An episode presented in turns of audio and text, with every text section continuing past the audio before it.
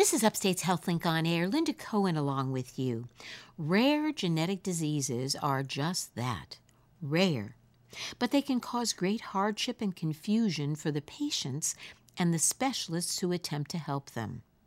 And understanding these diseases has been outside of our grasp until quite recently. Here with more on all of this and what can be done when you have a rare genetic disease is Dr. Joan Pellegrino. She's Associate Professor of Pediatrics and the Director of the Inherited Metabolic Diseases Specialty Clinic Center at Upstate Medical University. Welcome, Dr. Pellegrino. Thanks so much for coming in. Thank you. So it sounds like, first of all, let's start out by just helping us understand when we say a rare disease, what's the definition of a rare disease? So, a rare disease is really a disease that's just not seen that often. So, from a genetic standpoint, we would consider somebody with a disease of an incidence of, say, one out of 5,000. That would be kind of a common rare disease for us. So, uh, I would say rare diseases could be up to one in a million.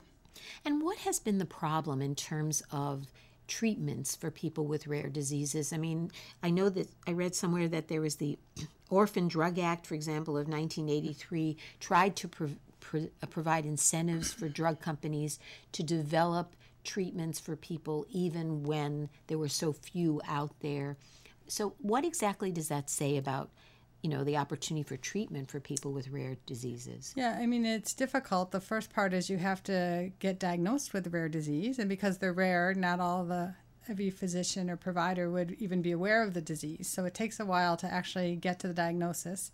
And then once you get to the diagnosis, it may be that there's very little research that's been done or opportunities for um, therapies like medications because it's um, such a small number of people that it's just not profitable for insur- for um, pharmaceutical companies to develop medications for so this. basically what you're saying is you're really kind of out there in left field literally yes but i would say with the advent of the internet um, that's really been a big push for research and advocacy for these families because they can, uh, you know, individually, one person just has a small voice, but when you have a group of people with the same disease, they can start lobbying for other efforts.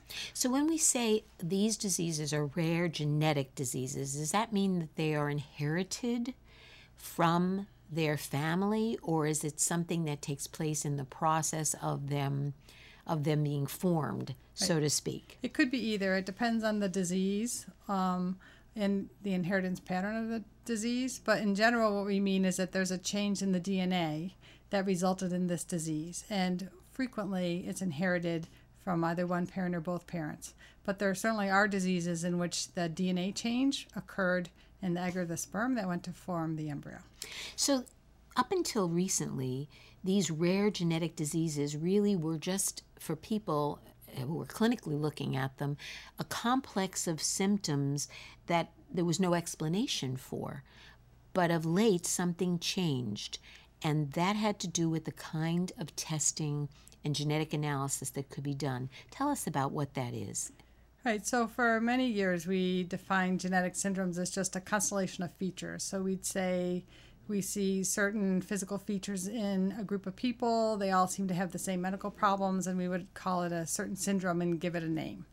Um, then, uh, back in actually the late 1990s, early 2000, the Human Genome Project came around, and that really helped to define, kind of give us a roadmap of where the genes are, what, how many genes were there, because we didn't even know how many there were, and so that really spearheaded a lot of genetic um, diagnoses and research and development. And so now we're at the point where we can actually send off testing for specific diseases.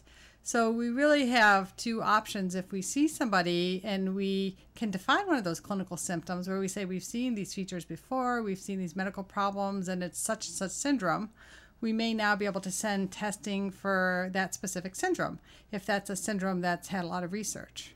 So, what is this term next generation sequencing? What is it? And what does it mean exactly? What does it do? So, next generation sequencing is a way for us to actually read the genetic code for specific genes and to see in that way that we can make a diagnosis. Because if you have a mutation or a change in a specific gene, then we can actually give a name to what your syndrome is. So you can identify and, and basically isolate a specific pattern of change within the genes Right. and give it a name and therefore actually find others with like issues. And they often have the similar kinds of symptoms that you're finding.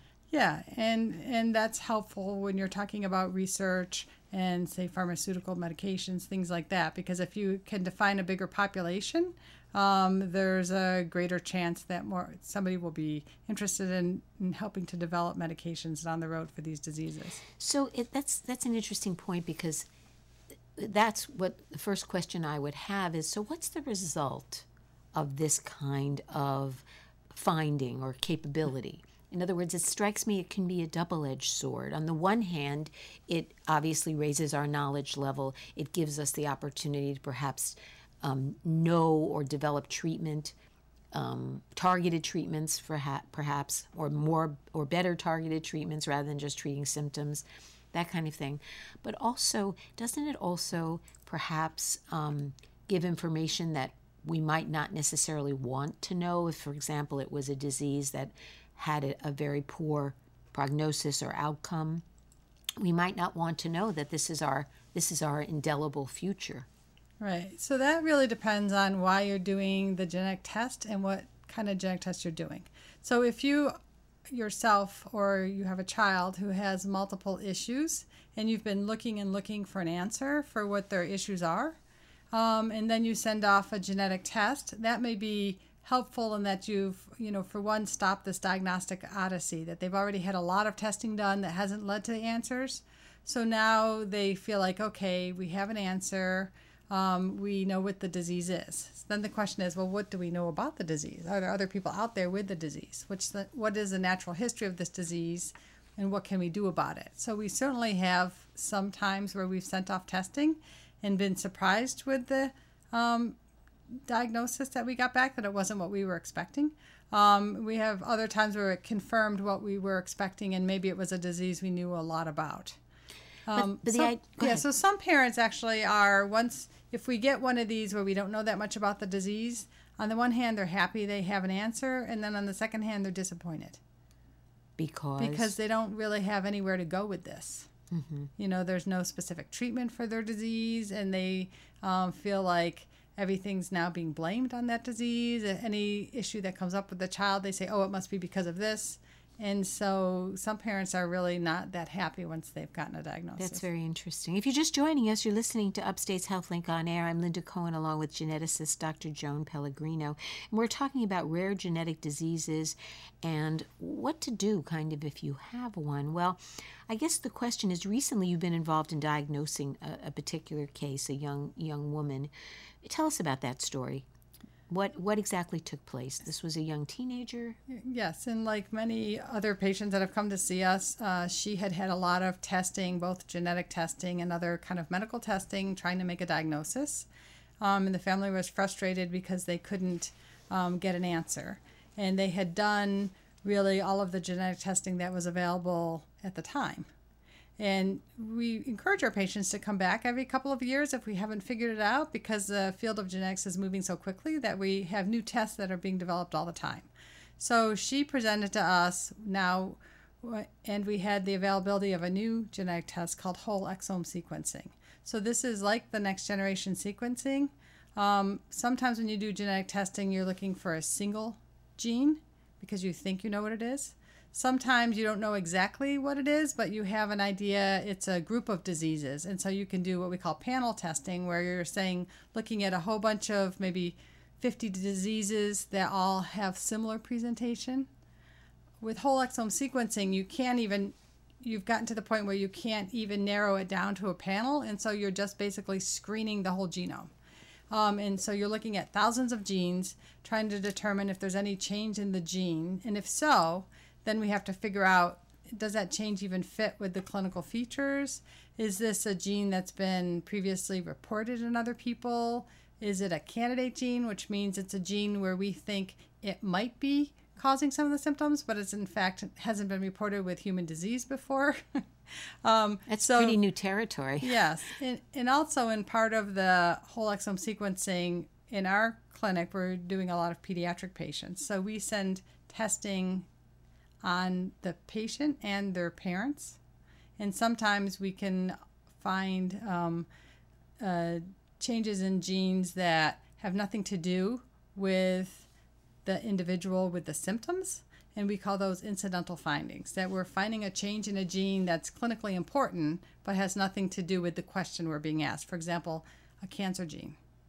And so then we have to go through counseling up front with the, say, parents. If we found out that they had a cancer gene, would they want to know that? Because that has nothing to do with why we're seeing the child, um, but it could have implications for their general health. I think that's a very important question, and a question that comes up all the time when we're talking about once the human genome was mapped, was this whole idea of would you want to know if you could know? At what point would you want to know? Should we be screening in all infants for genetic abnormalities at birth, irrespective of any symptomatology. And the whole question is, you know, is this a is this a Pandora's box? Are we opening, you know, a whole area of concern and anxiety, and without, in some cases, out and without any treatment or any way of intervening? So I'm sure that as a gen- geneticist, you face those kinds of ethical dilemmas all the time. Yes, we do. And I would say for whole exome sequencing, there's um, a lot of wonderful things that have happened, but we also have those same questions about who are we do, sending the testing on and should we be doing it in, uh, should we be testing, say, for adult onset diseases in children? So, with this young person that we just described, one specific example, what was the outcome? Was it helpful in her case when you found that she had some kind of a rare genetic disease? What was the what transpired? For this particular case, it was confusing the outcome because we were able to um, find a change in a gene, but she didn't have a lot of the features that we typically see in that gene. Um, but that was really the only genetic diagnosis we made. Um, the things that were good about it is that there are um, some potential uh, for the mom and the family to connect with other families. Uh, since they reported this in a newspaper, uh, they were able to find some other families in the United States. They also have found a re- somebody else who's interested in research. So these kinds of things, when the parents get together or the adults get together, it can really spur additional research and help with the sort of discovery, help you to define the symptoms of the disease. The other important thing is that when we um, made a diagnosis of a disease, we're thinking about all the things that have um, been previously reported. And what we're finding as we're discovering more and more people with genetic diseases is that there's a lot of variability.